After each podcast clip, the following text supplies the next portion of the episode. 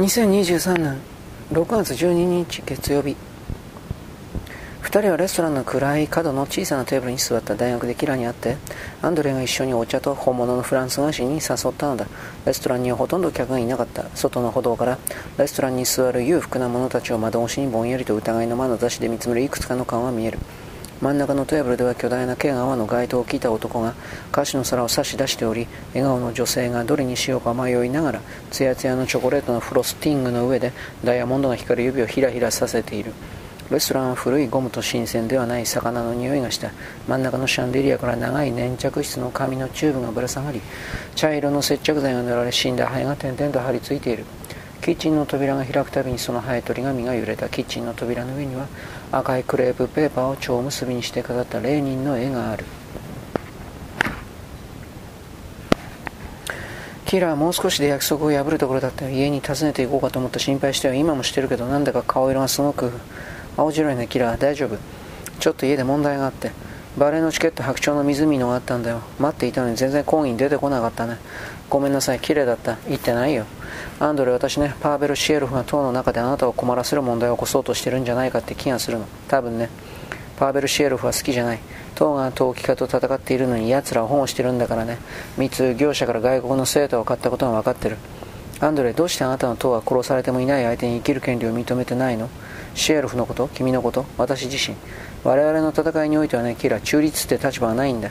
戦士なら誰でも殺す権利を主張するのはわかる。でもあなたたちの前の時代には誰もまだ生きている人間に生きることを禁じたりしなかったわ。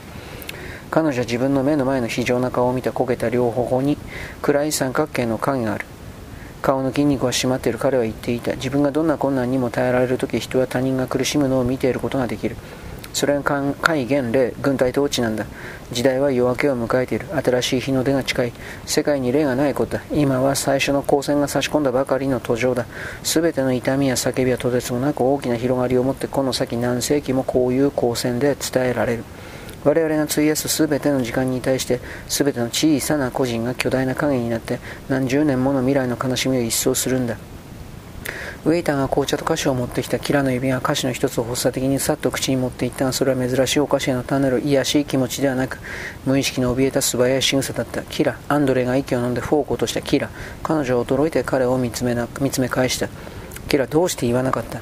アンドレ何のことだかと彼女は言おうとしな。彼が察したことが何だったのかは分かっていた。待ってそれを食べないでウェイターすぐに熱いスープを。それから食事を。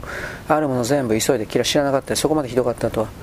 彼女は力なく致し方なく微笑んだ仕事を見つけようとしたんだけどどうして私に言わなかった？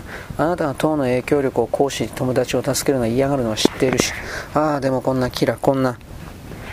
彼が怯えた顔をするのを彼女初めて見た。彼は不意に立ち上がった。ちょっと失礼。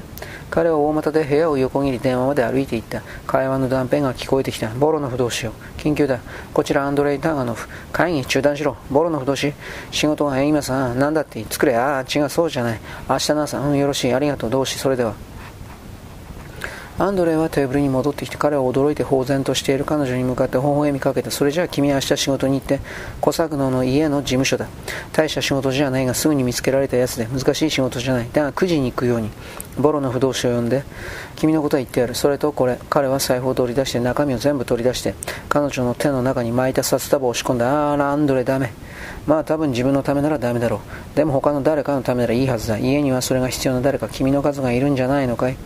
他にそれが必要な家にいる誰かのことを彼女は考えた。そして金を受け取った。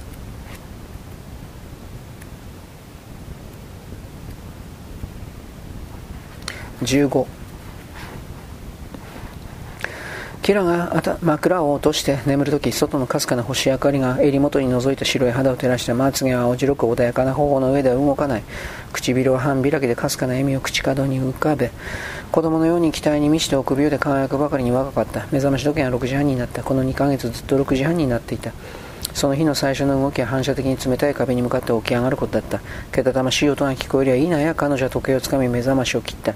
霊を起こさないように。それから容赦ない目覚ましの音は耳の中で鳴り続ける中、体に暗い像をたたえ、身震いをしてふらふらと起き上がった。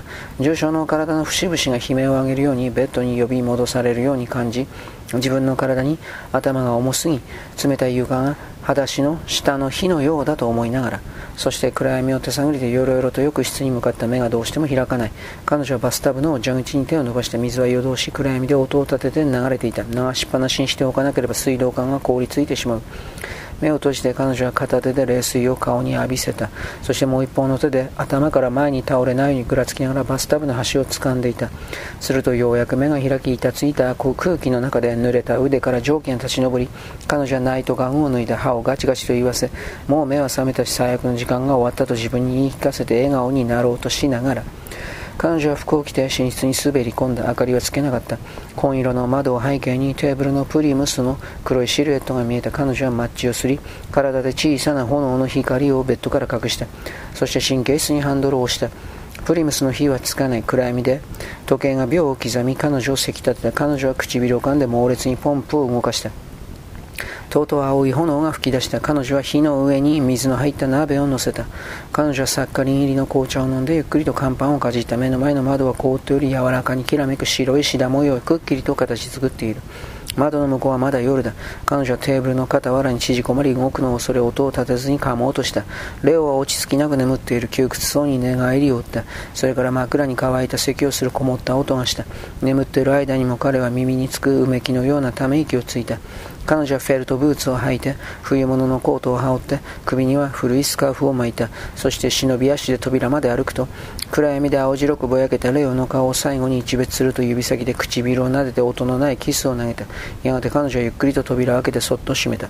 外の雪は今も青かった。屋根では青い闇が後退しつつあり丸い空の彼方をじっと見れば白んでいるのがわかる。家々の向こうのどこかでトラムが朝一番の獲物のようにかなきり声を上げた。キラは風を防ごうと手を脇の下に挟み身を固くして震えながら前かがみに歩いた。霊気が彼女の息を捉え鼻を鋭い痛みが通り抜けた。凍りついた歩道で足を滑らせながら彼女は遠くのトラムに向かって走っていった。終了。